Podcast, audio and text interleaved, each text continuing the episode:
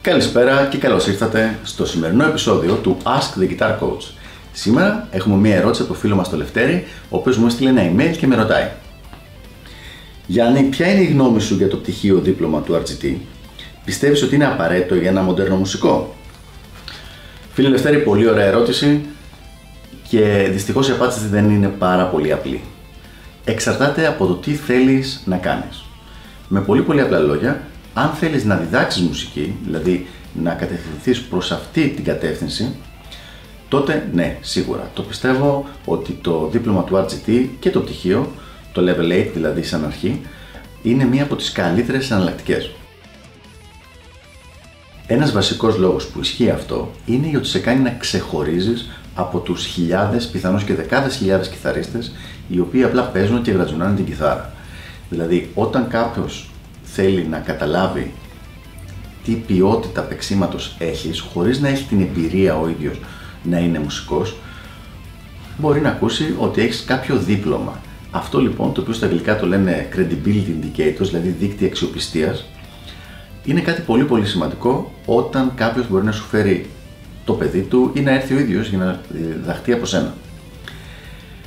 Από την άλλη, αν περιμένεις ότι θα θες να παίξει κάποια μπάντα ή σε κάποια ορχήστρα πιθανώς και να πας να τους πεις θέλω να παίξω και να τους δείξεις το πτυχίο οποιοδήποτε πανεπιστημίου, δυστυχώς το θέμα δεν δουλεύει έτσι.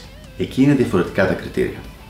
Οπότε λοιπόν, εξορισμού λίγο, το πτυχίο του RGT ασχολείται πιο πολύ με ακαδημαϊκά θέματα.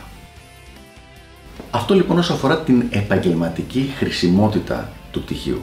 Αν να διδάξεις ναι οπωσδήποτε, αν είναι για να παίζεις, η αλήθεια είναι ότι δεν σου χρειάζεται. Πέρα όμως από την επαγγελματική χρησιμότητα, υπάρχει πάρα πολύ μεγάλη μουσική χρησιμότητα. Δηλαδή, η εμπειρία του να πάρεις το δίπλωμα, του να εκπαιδευτείς για κάποια χρόνια με κάποιον καθηγητή στην πορεία του να πάρει το πτυχίο και μετά το δίπλωμα του RGT, θα σε μάθει πάρα πολλά πράγματα τα οποία, ειδικά αν δούλευες μόνος σου, είναι πάρα πολύ πιθανόν να μην τα μάθαινες ποτέ και να μην έχεις ασχοληθεί στο βαθμό που θα έπρεπε. Παραδείγματα είναι το ear training, είναι το να φτάσεις σε βάθος παίξήματος, σε, σε υψηλό βαθμό την ικανότητα το να παίζεις πάνω με οδηγούς, ε, είναι το να ξέρεις τις ε, νότες για όλα τα αρπέτζιος και όλες τις κλίμακες, καθώς και πολλά άλλα πράγματα τα οποία είναι υποχρεωτικά στην εκμάθηση για να μπορείς να πάρεις ένα καλό βαθμό.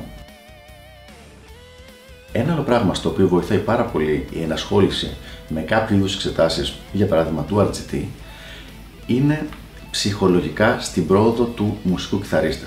Για ποιο λόγο; Επειδή τον κρατάει σε ένα στάνταρ πρόγραμμα που λέει ότι κάθε 6 μήνες ή, ή κάθε ένα χρόνο δίνω αυτό το δίπλωμα. Και το συγκεκριμένο δίπλωμα το οποίο θα δώσει κάθε φορά, το συγκεκριμένο grade, έχει συγκεκριμένη ημερομηνία. Δηλαδή, ξέρεις ξεκάθαρα ότι πρέπει να έχεις φτάσει να ξέρεις αυτά τα πράγματα, την ύλη, την ημερομηνία που δίνονται οι εξετάσεις. Αυτό σε κρατάει λοιπόν σε μια εγρήγορση, σε ένα σύστημα, σε μια κατάσταση η οποία συνήθως στην ηλικία κιθάρα δεν υπάρχει. Δηλαδή, ναι, κάνουμε τις ασκήσεις μας, μελετάμε, αλλά είναι λίγο νεφελώδες το πώς προχωράμε, αν είναι αρκετά σωστά ή όχι. Όταν λοιπόν έχουμε μια συγκεκριμένη ημερομηνία εξετάσεων στην οποία πρέπει να ξέρεις ένα συγκεκριμένο υλικό, εκεί τα πράγματα αλλάζουν. Μπαίνεις σε ένα σύστημα το οποίο, σε ένα πρόγραμμα, ίσως καλύτερα να το πούμε, το οποίο σε κρατάει στη δομή της μελέτης συνέχεια. Κρατάει το motivation, την όρεξη για μελέτη αρκετά ψηλά και σου δίνει και κάποια συγκεκριμένα σημεία στα οποία λες, ωραία, αυτό το εξάμεινο έκανα αυτό το πράγμα, αυτό το εξάμεινο έκανα αυτό το πράγμα. Συνοψίζοντας, από όλα τα παραπάνω, θεωρώ ότι είναι πολύ καλή λύση το να ασχοληθείς με το RGT, ειδικά αν έχεις σκοπό να διδάξεις αργότερα και επειδή θα σε βοηθήσει στο να γίνεις καλύτερος μουσικός και πολύ πιθανόν να φτάσεις πιο γρήγορα του μουσικούς σου στόχους. Από την άλλη, όπως είπα και νωρίτερα, δεν πρόκειται ποτέ να πας σε μία μπάντα και να σε ρωτήσουν αν έχεις κάποιο διπλώμα πανεπιστημίου για να μπορέσει να παίξεις μαζί τους. Αυτά λοιπόν από μένα.